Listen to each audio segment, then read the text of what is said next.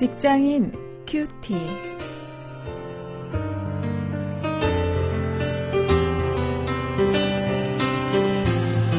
안녕하십니까. 6월 19일 오늘도 여러분과 함께 말씀을 묵상할 저는 직장사역연구소의 원용일 목사입니다. 오늘 사도행전 8장 25절부터 40절까지 말씀을 가지고 어제에 이어서 일터 전도를 주제로 말씀을 나누십니다. 성령의 인도하심을 따르는 전도 이런 제목입니다.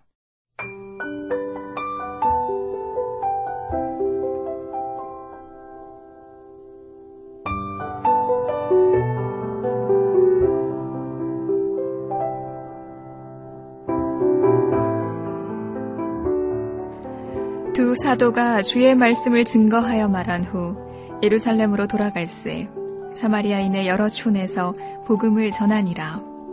주의 사자가 빌립더러 일러 가로되 일어나서 남으로 향하여 예루살렘에서 가사로 내려가는 길까지 가라 하니 그 길은 광야라.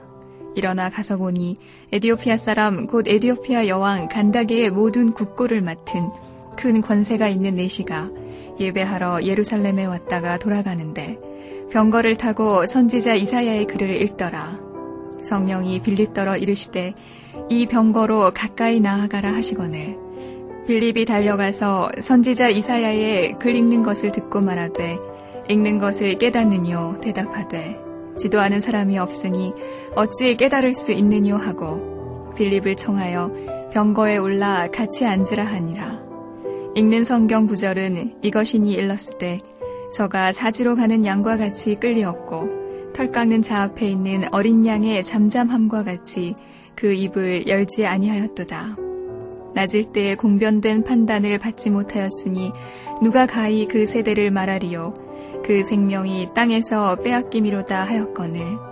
내시가 빌립더러 말하되 청컨대 묻노니 선지자가 이 말 한 것이 누구를 가리킴이뇨 자기를 가리킴이뇨 타인을 가리킴이뇨 빌립이 입을 열어 이 글에서 시작하여 예수를 가르쳐 복음을 전하니 길 가다가 물 있는 곳에 이르러 네시가 말하되 보라 물이 있으니 내가 세례를 받음에 무슨 거리낌이 있느뇨 이에 명하여 병거를 머물고 빌립과 네시가 둘 다 물에 내려가 빌립이 세례를 주고 둘이 물에서 올라갈새 주의 영이 빌립을 이끌어 간지라 네시는 흔연히 길을 가므로 그를 다시 보지 못하니라. 빌립은 아수도에 나타나 여러 성을 지나다니며 복음을 전하고 가이사라에 이르니라.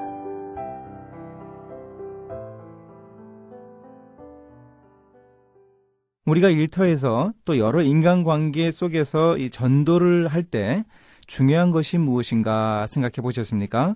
오늘 그것을 우리가 다루게 됩니다. 오늘 본문 25절, 26절에 보면 주님의 뜻에 따르는 전도의 모습을 보여줍니다. 어제 우리가 본 대로 이 빌립 집사는 사마리아 전도를 하고 있는 중이었습니다. 어, 그런데 아직 그곳의 전도가 다 끝나지 않았을 텐데 성령님이 그에게 한참이나 남쪽으로 내려가라고 하셨습니다. 아마도 빌립은 새로운 지역으로 가라고 하시는 것이 별로 이해되지 않았을 것입니다.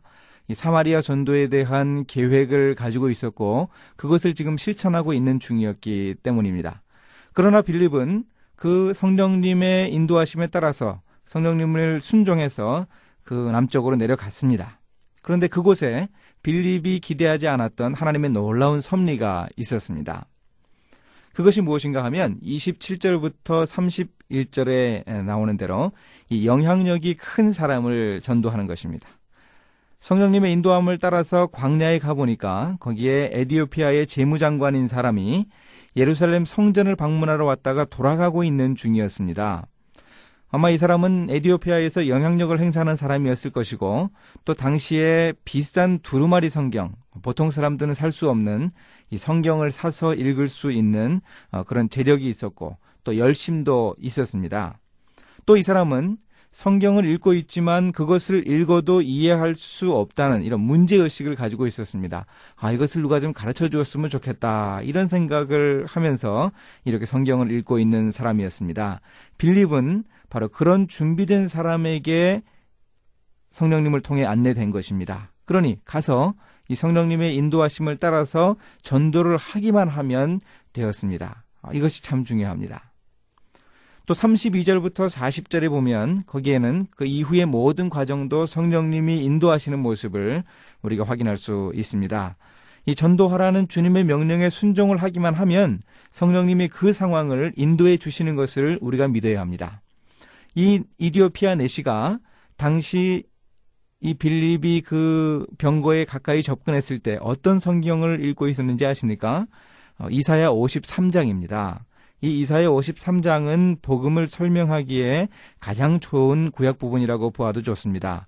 아, 바로 그 부분이 예수님의 고난받는 모습을 이야기하고 있죠. 또 세례를 줄 만한 물이 준비되어 있었습니다. 이런 모든 상황을 성령님이 친히 인도하셨던 것입니다. 그저 빌립은 이 내시에게 복음의 핵심을 설명하기만 하면 되었던 것입니다. 오늘 우리가 전도할 때에도 우리가 주님의 뜻에 순종하기로 결심하기만 하면 그런 믿음을 가지고 있다면 성령님께서 우리가 전도할 사람의 상황을 준비해 주시고 환경과 여건들을 친히 조성해 주실 것입니다. 어, 그저 우리는 성령님의 인도하심을 따라서 어, 전도하고 그에게 복음을 제시하고 어, 신앙의 길로 안내하면 됩니다. 이런 사실을 우리가 꼭 믿을 수 있기를 바랍니다. 이제 한번 말씀을 가지고 실천거리를 찾습니다. 오늘도 내가 전도하라는 명령에 순종하기만 하면 성령님이 완벽하게 인도하신다 하는 이런 믿음을 가질 수 있어야 합니다. 또 영향력 있는 리더를 전도할 수 있어야 합니다. 오늘 본문에서 성령님이 이 빌립을 에디오피아 네시에게 당시 영향력이 큰 사람을에게 인도하였던 것을 우리가 기억을 하면서 오늘 우리 일터에서도 우리의 윗사람 또 우리 일터에서 영향력을 행사하는 사람 어, 그런 사람들을 우리가 기억하고 그들을 전도하기 위해서 어, 노력할 수 있어야 하겠습니다. 이제 함께 기도하시겠습니다. 모든 사람들이 구원받기를 원하시는 하나님, 제가 전도할 때 성령님이 친히 주장해 주시어서 가장 효과적으로 전도의 열매를, 열매를 거둘 수 있게 인도해 주시옵소서. 예수님의 이름으로 기도했습니다. 아멘.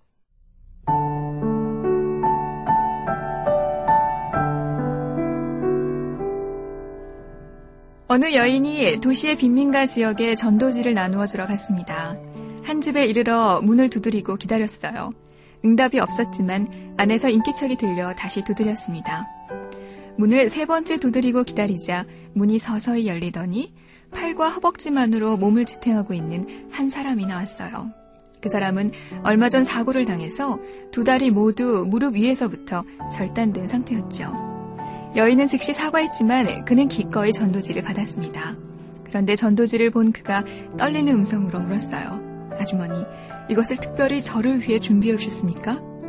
왜냐하면 전도지의 제목이 한쪽 다리로는 서지 못한다였기 때문입니다. 얼마 후 그는 그리스도를 영접했지요. 우리가 전도하려고 할 때 하나님은 준비된 영혼을 예비해 놓으십니다.